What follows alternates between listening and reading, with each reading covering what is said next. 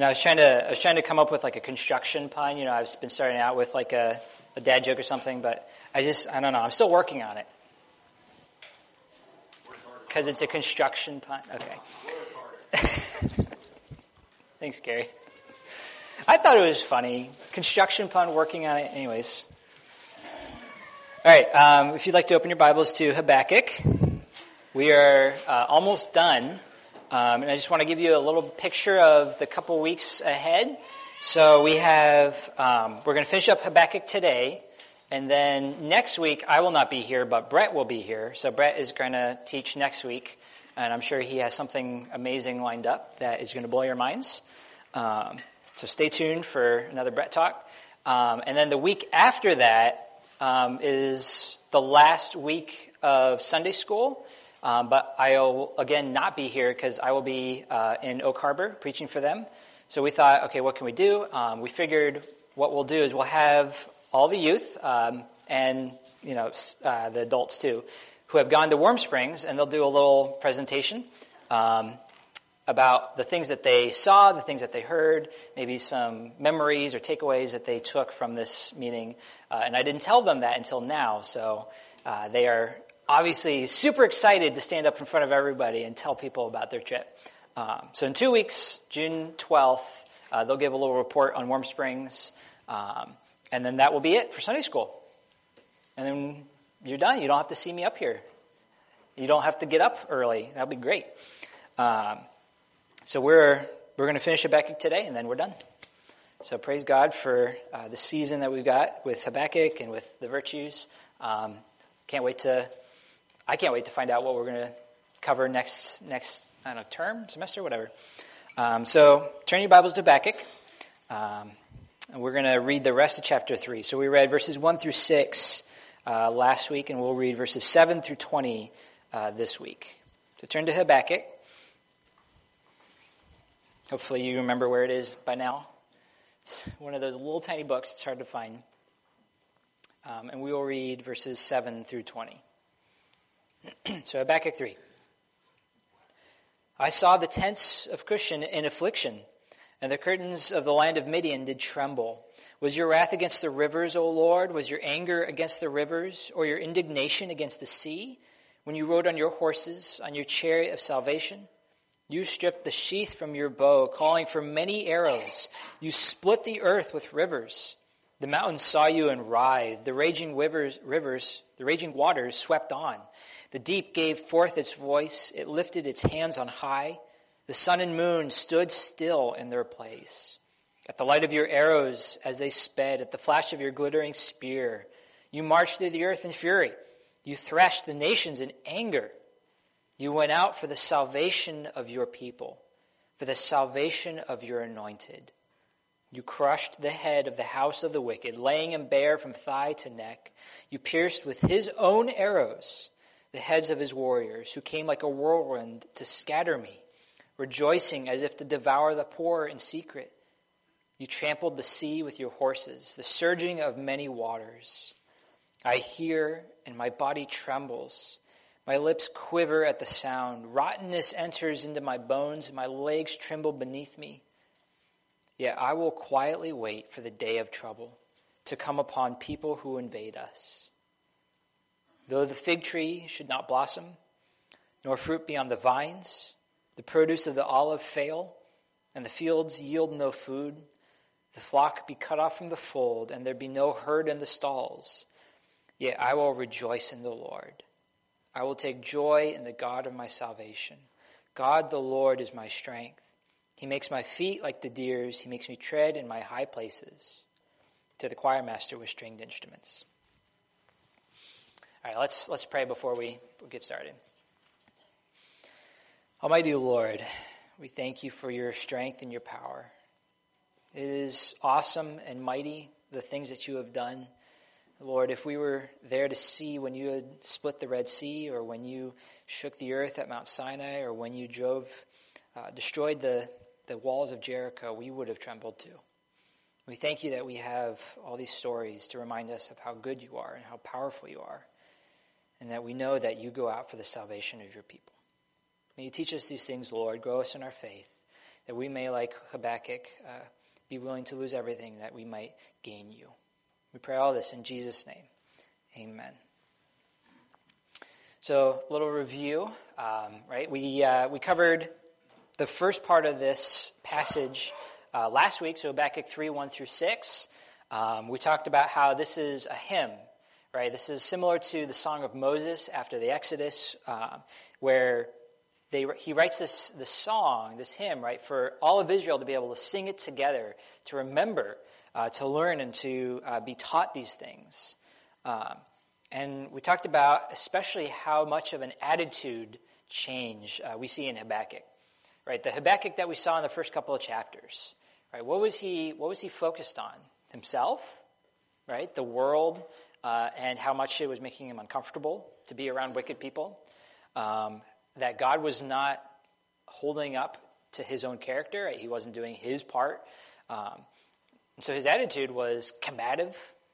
Right? He came to God expressing his concerns, right? But also like getting ready to to to duel with God. Right? We talked about how he's standing at his watchpost. I, I've referenced that passage a lot of times because I feel like that encapsulates Habakkuk's attitude. Right? I'm going to stand and I'm going to look for what God will say and what I will answer when God answers. So it's as if he's, you know, already prepared his, his response to what he knows is coming from God. Um, so this attitude is, is what we talked about, um, I think two or three weeks ago, right? He's, he's earthly minded. He's focused on himself, his life on this earth. He's focused on, um, on worldly things. And the Lord says, Well, I will answer you. Right? Habakkuk says, How long? And God says, Not long. I have a solution. You're not going to believe it. And Habakkuk doesn't. Right? He doesn't believe that God is going to take away Israel, essentially, wipe them out with the Chaldeans.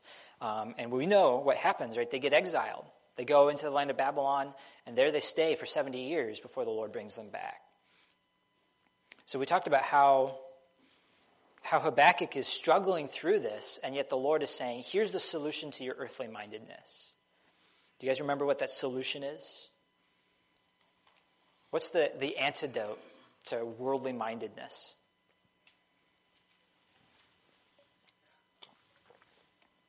And there's a passage in Colossians that we talked about especially.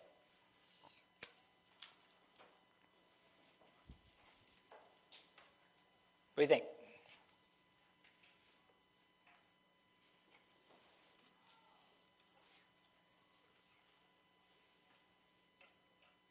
Does anyone remember?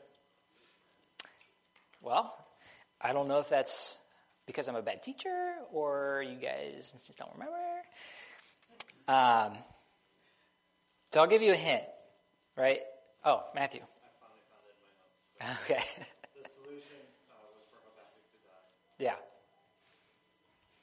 Which is really, what's the right word? Um, striking, right? That doesn't seem like that should be the solution. And yet, what the Lord says is, Habakkuk, here's your problem. You're focused on the world, right? I'm going to tell you the solution. You're not going to like it. But the solution is Israel needs to be wiped out.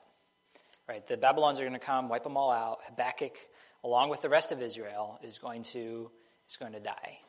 Or if not die, right, be, be carted off, separated from the promised land, which is as, as good as being cut off from the presence of God.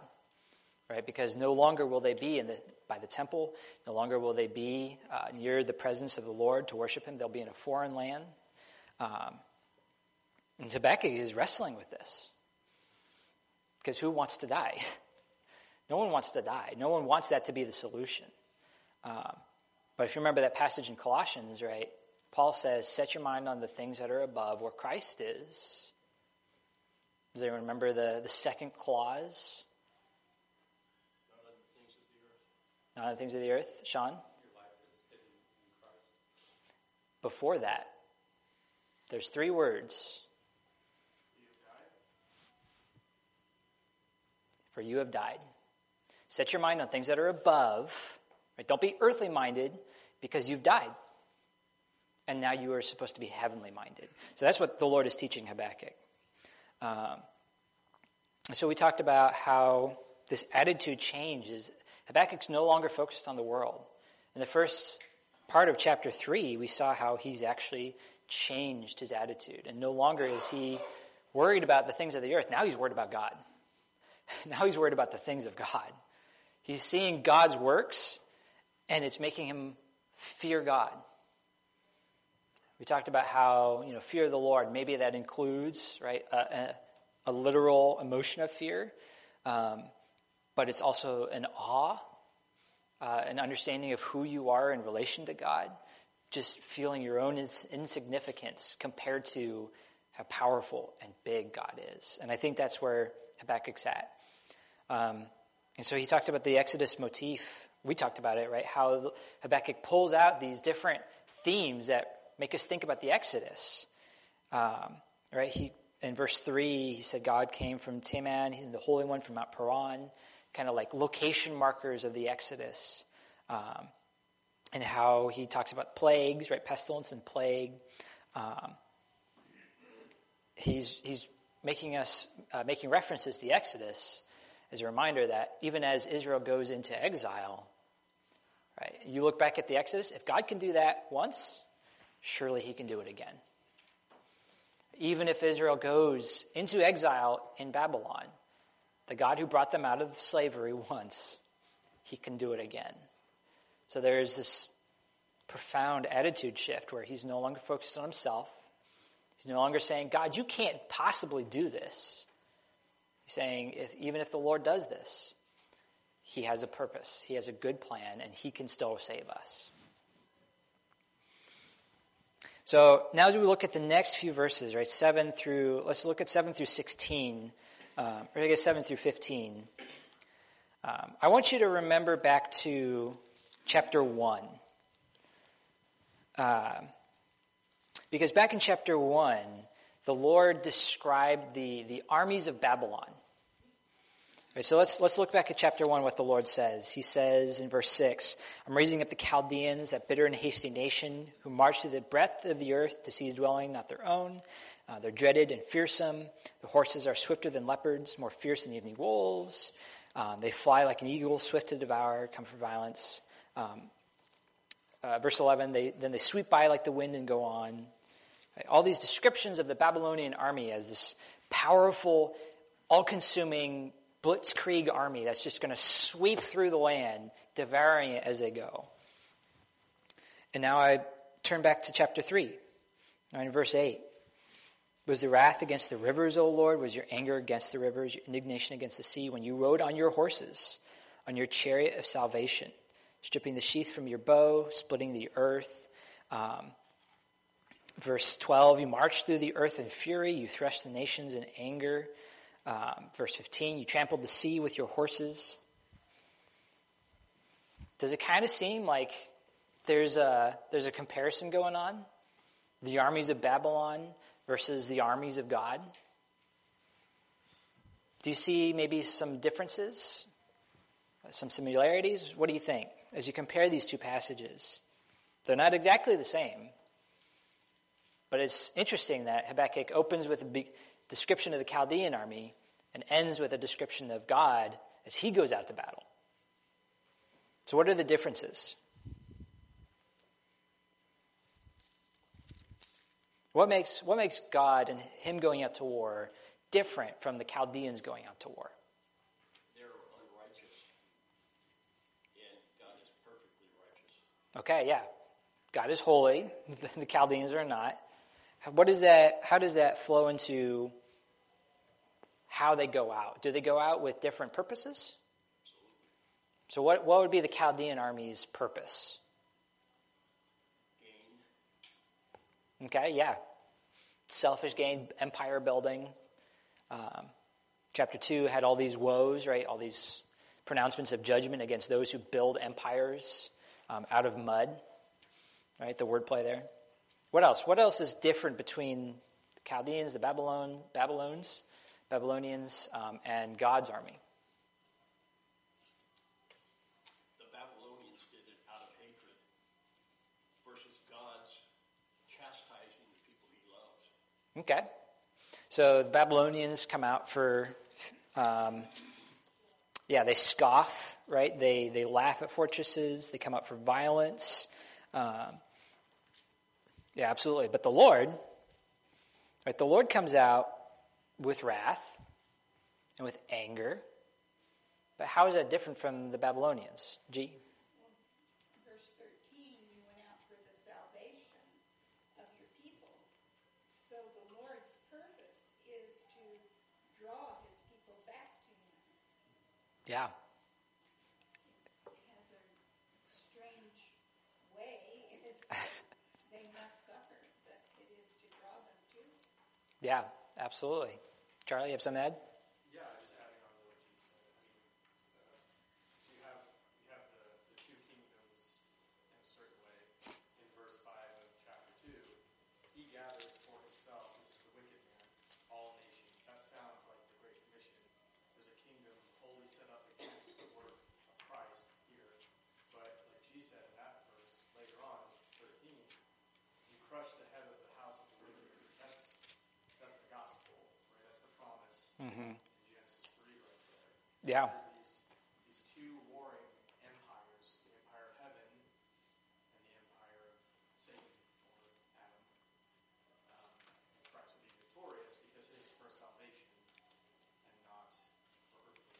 Right. Yeah. It's very interesting, isn't it? How there's this contrast between two, not just two different armies, right, but almost two different kingdoms, two different kings, two different ways of uh, of conquest.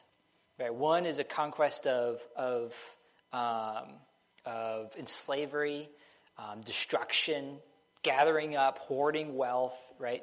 Um, the Chaldeans march out to seize dwellings that are not their own. Um, they build their empire. Right. How do they do it? With mud. They uh, plunder, they destroy, they seize. Uh, but the Lord, right, He builds an empire through salvation. He saves people for Himself. He frees slaves. He sets free. He does not seize for Himself, right? All of His power, all of His might. It's not for Himself.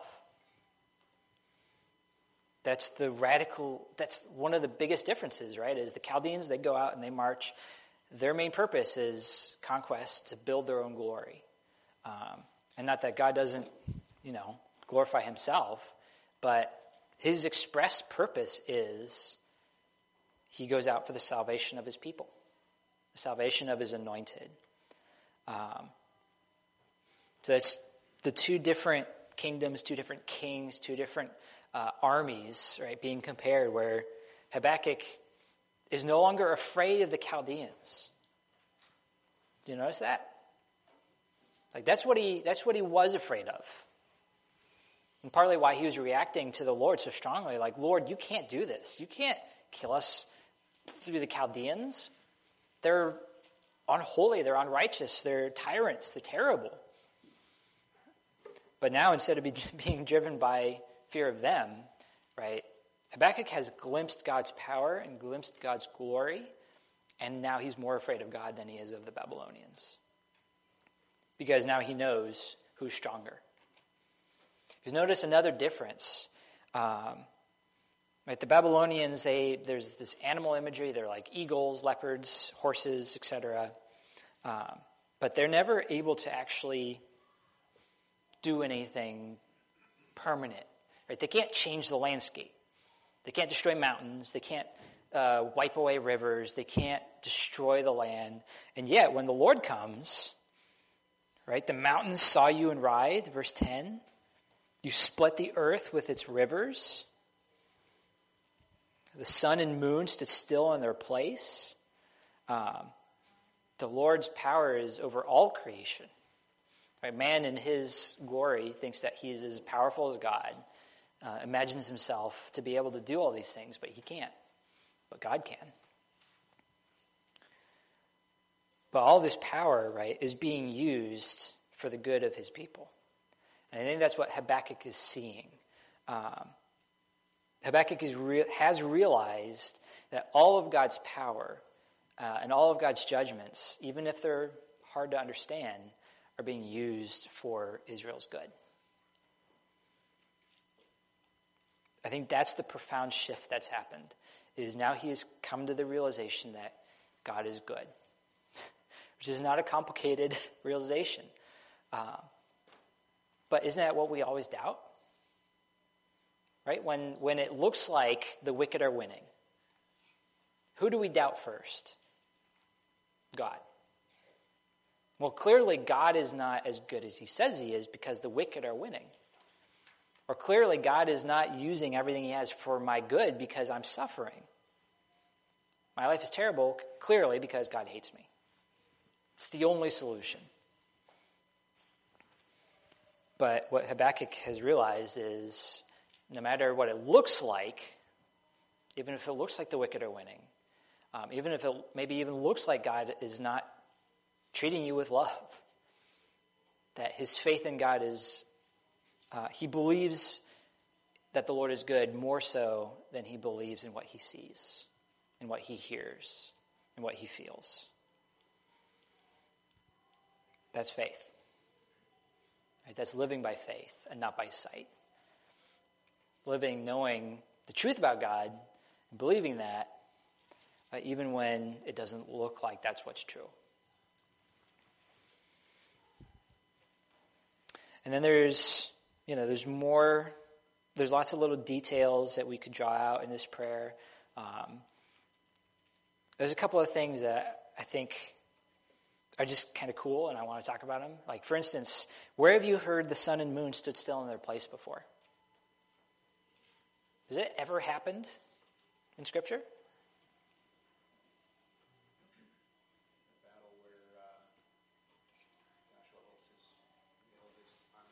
Mm-hmm. Yeah. Yeah, it did happen before. Right? Joshua stood still. Um, I think they didn't they have to hold his arms up or something. I don't remember the story. Oh, that was Moses. Oh, you're right. Okay. Well, yes, the sun and moon did stand still before. What's that? It has it. Right. Yeah.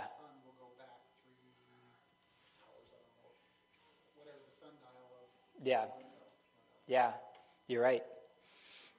Um, yeah, I think the standing still in their places is specifically a reference back because it's Joshua 10 where they, it brings out literally these exact words, right? The sun and moon stood still in their place.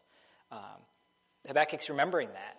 Right? He was remembering the Lord's power in the Exodus, right, as Israel was conquering the land. Um, he's remembering Exodus things like the raging waters swept on, right, trampling the sea with your horses, verse 15. Uh, just the, the, the power of the Lord in the Exodus was so profound. Right, this, this event, this Exodus event, was so profound that Habakkuk is remembering it as this is who God is. Right? All this power being used to save his people, to bring them uh, to this promised land. And then you have verse 16. I hear and my body trembles. My lips quiver at the sound. Rottenness enters my bones. My legs tremble beneath me. Yet I will quietly wait for the day of trouble to come upon people who invade us. Here's a question. So, if you were to summarize this verse in just a, a, you know a few words, how would you summarize it? What would be like a short little statement that summarizes what Habakkuk just said?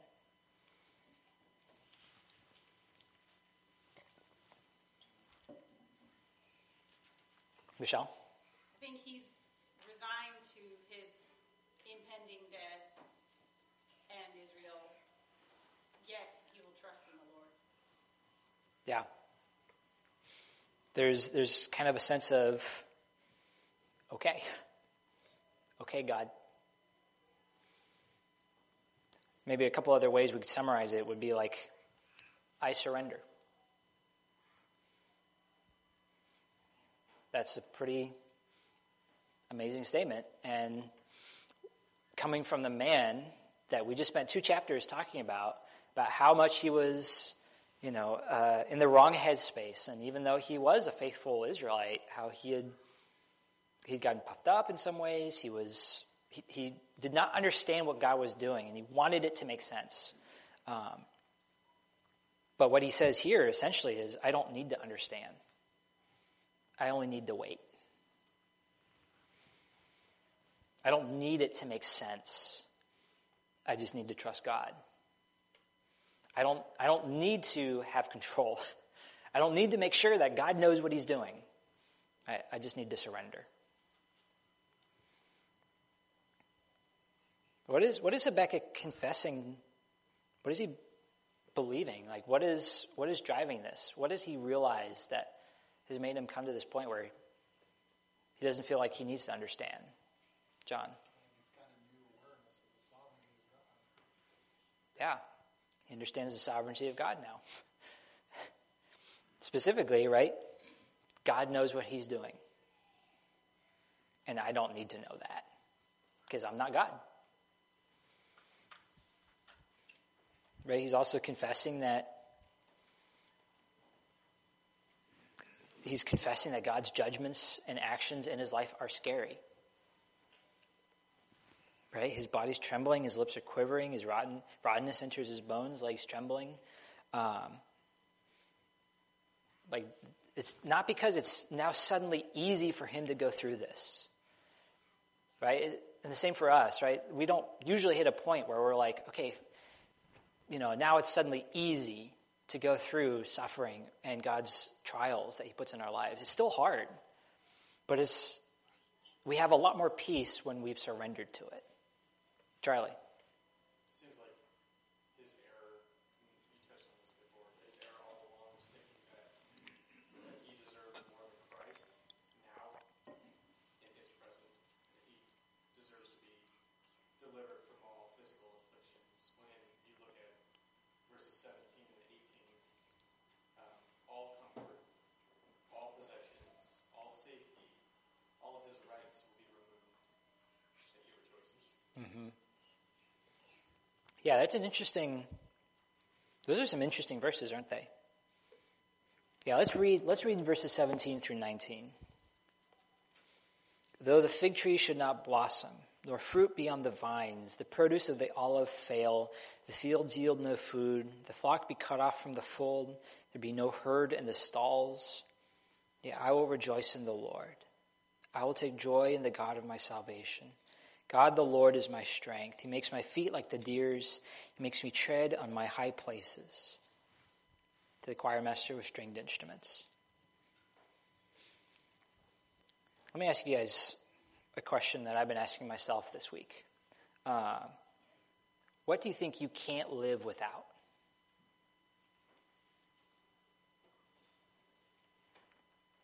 And don't say oxygen. I already thought of that one. What, what can you not live without? God, God? absolutely. In Him we live and move and have our being. He's the very God of our breath. Yeah. I think you're right. But as much as maybe we want to believe that, I think there's probably a lot of stuff that you can think of in your own life that you really don't want to lose, that you don't think you could live without. My spouse. our vocations, our homes, our comforts, Mm-hmm. the relative peace that we have, health. We, we make all kinds of idols. Yeah, but some of these are not even, they, they just seem like basic human rights, right? Access to water. Can you live without water? For like three days, maybe? But you can't live without water for very long. You can't live without food for very long. And yet, Habakkuk 17 is a picture of not having food.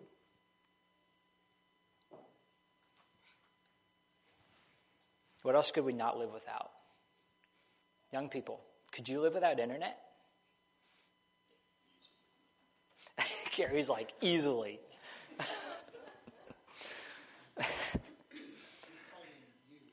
yeah.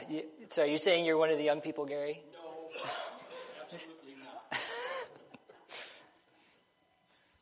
but that's what think about. I mean, yeah, but like, how do we live? Like, we we are so attached to it, right? What happens when the power goes down for like an hour? We're like bored out of our minds. Like, what do I even do with myself? Outside? It's wet out there. I'm not going outside. They may, have to read a book. Ugh, don't even, Gary. You're going to scare them. Um, could you live without a car?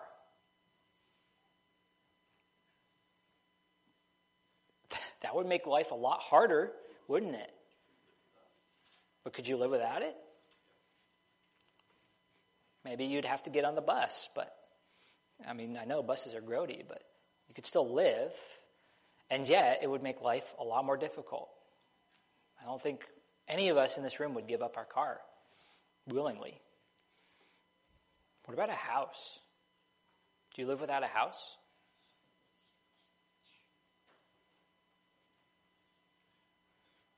Or a job, like Charlie brought up? it's different when you willingly give it up, Lori. That's one thing. It's another to, to lose it, right? And to not be able to get one. Could we live without our kids?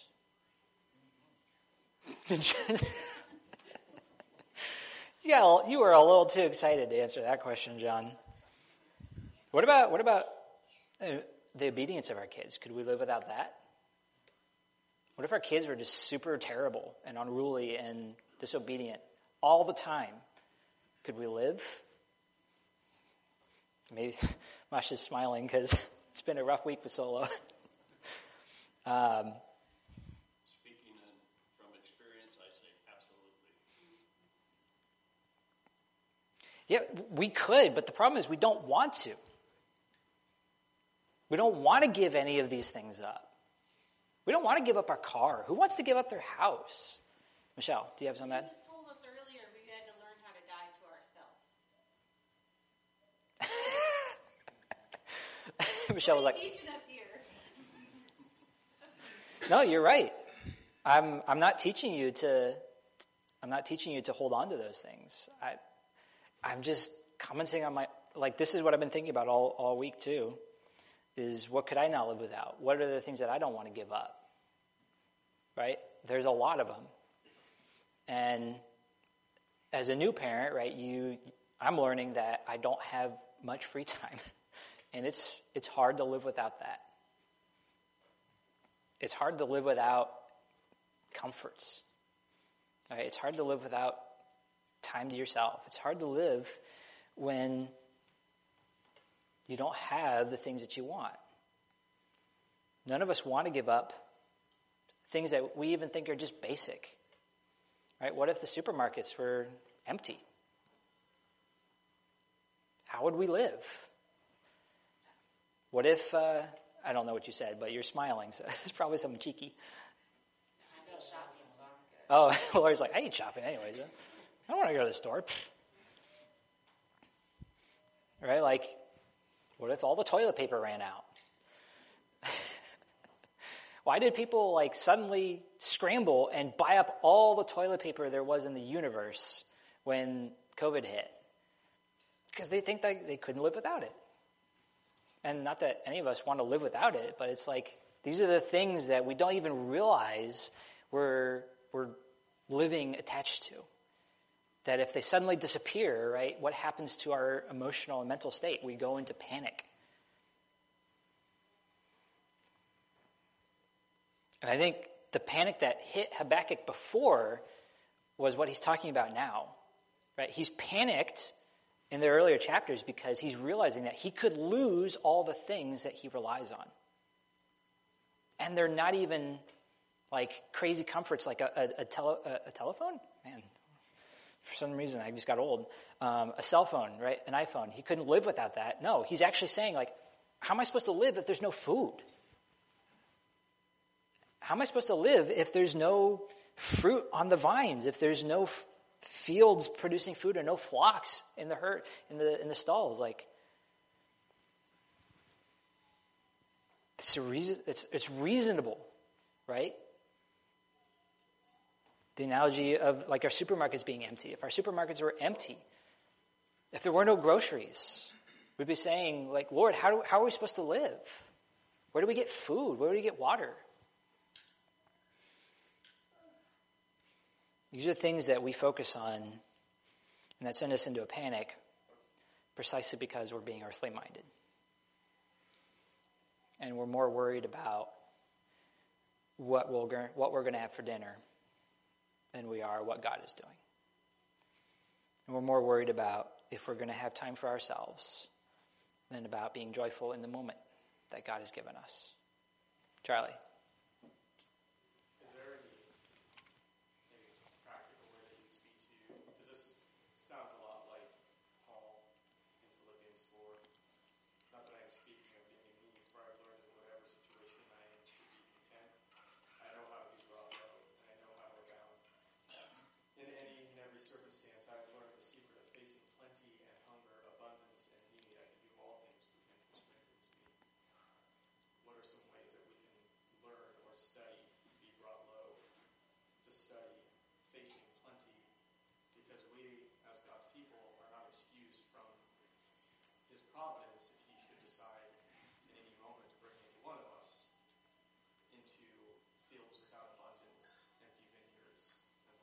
Mm-hmm. Dave? I'm, I'm not sure that we can prepare ourselves for that eventuality because it's very easy for us to sit where we are right now, comfortable, homes, jobs, whatever, and say, well, maybe if God took those away, I, you know, I need to know how to deal with that. But in practicality, we, we don't even know what, what's going to come to us. And, and I don't prepare for that ahead of time, other than to say, I will focus on, on the sovereign God who controls all things and look to him for what I need every day. If we don't know what we're going to go through. And uh, I, I think there could be some hard times coming for all of us in a lot of ways. The things that we enjoy right now may disappear. Um, but we still have our provides for us, and, and uh, we can rejoice in that. Uh, but the, that only comes when we face the difficulty that we're in front of um, in God's strength. Yeah. I think, so, so Dave's point is you can't exactly prepare for it, you have to go through it. Um, and I think we're at the end of Habakkuk. One, one sec, Charlie. I'll, let, let, me just get the thought. Um, we're at the end of Habakkuk. Right? We've seen the beginning, we've seen the end, um, we've seen the middle. Right? At no point did Habakkuk say, like, I really want to believe that this is true, um, I'm just not there yet. No, Habakkuk is fighting tooth and nail to hold on to his comforts, his security, his safety, um, the things that he thinks he can't live without. It's not until God takes him away or at least shows him the reality, shows him his glory, that Habakkuk reaches the point of saying, okay, I surrender.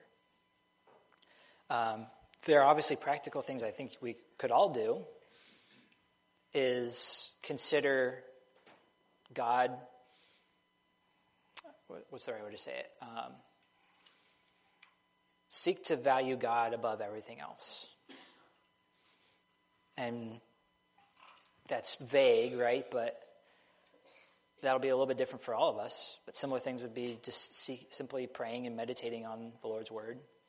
Uh, that's why we're having a lesson series on Habakkuk, right? This is part of how the Lord is is preparing all of us if this does happen. You know, if we do run into a, a time when um, persecution happens, or supermarkets are empty, that the Lord is teaching us ahead of time, even if this does happen, focus on me. And in particular, right, consider that it's the Lord is worth losing all those things. I think that's what Habakkuk is saying is that he's okay losing all of that if it means he still has God.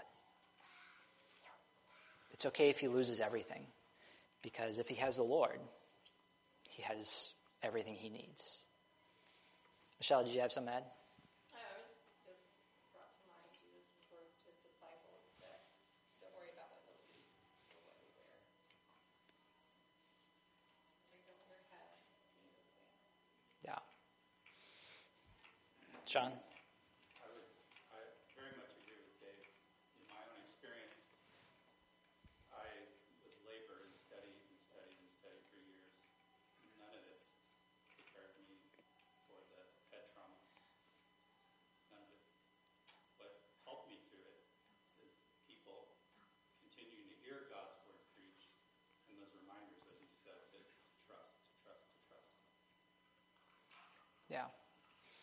I think those who have suffered will tell you they, they weren't ready for it.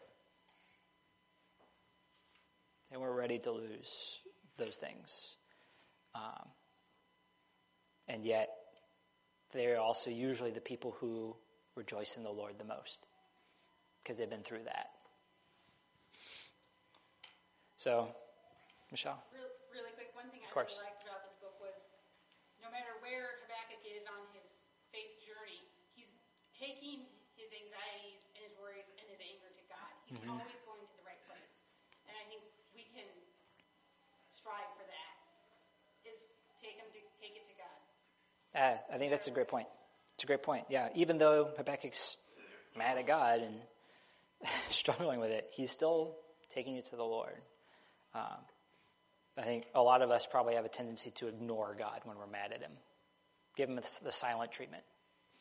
Um, and even in his sin, right, Habakkuk is still modeling a, a faithfulness that's, at least I don't have, right? That in that he's going to God and being honest with God. And even in doing that, right, the Lord is shaping him. Um, yeah. Charlie, do you want to?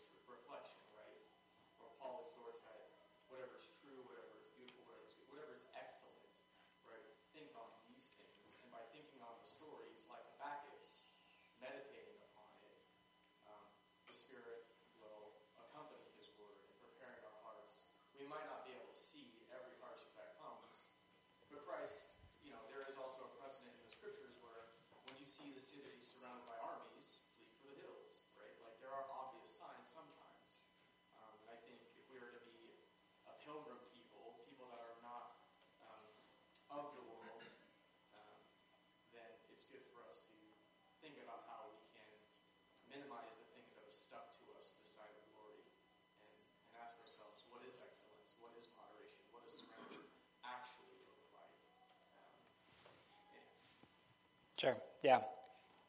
I think we're always we're always called to be taking the torch to our idols, um, and hopefully, you know, we do it before God does. That's It's quicker it's it's quicker. Yeah, it's certainly he is very effective. Um, yeah, I think the the last thing I'll just say is how much Habakkuk has this whole book has pointed to the cross. Right? Uh, it was on the cross that Jesus essentially said, you know, though the fig tree should not blossom and I lose even my very life, I will rejoice in the Lord. It's his example of giving up, emptying himself of everything, both in becoming a human, right, and giving up his divine glory for a time, uh, being hidden um, and being humiliated on the cross. But at the end of the day, right, why did he do it? Jesus came for the salvation of his people, for the salvation of his anointed. So I hope Habakkuk has pointed you to the cross and pointed you to the, the lessons that the Lord is teaching all of us um, as we go through the faith journey. And we're not all in the same place, right? The Lord is, is working in all of you. Um, but I hope that you can start to say with Habakkuk, even though I may not understand everything God does in my life, I believe that He's good. Okay, let's pray and then we'll have a time of fellowship before worship. Almighty God, we thank you for your provision. We thank you that you have blessed us with many good things. Lord, we admit that we cling to them, that we hold on to our comforts and our securities and seek our life from them and our satisfaction from them instead of you. Lord, may you teach us to break down our idols, to submit them all to you, to surrender to you every day, and to be willing to lose everything as long as we still have you. Lord, thank you that you have already done that. Thank you, Jesus, for losing everything for us. We praise you and worship you. And all this we pray in Jesus' name. Amen.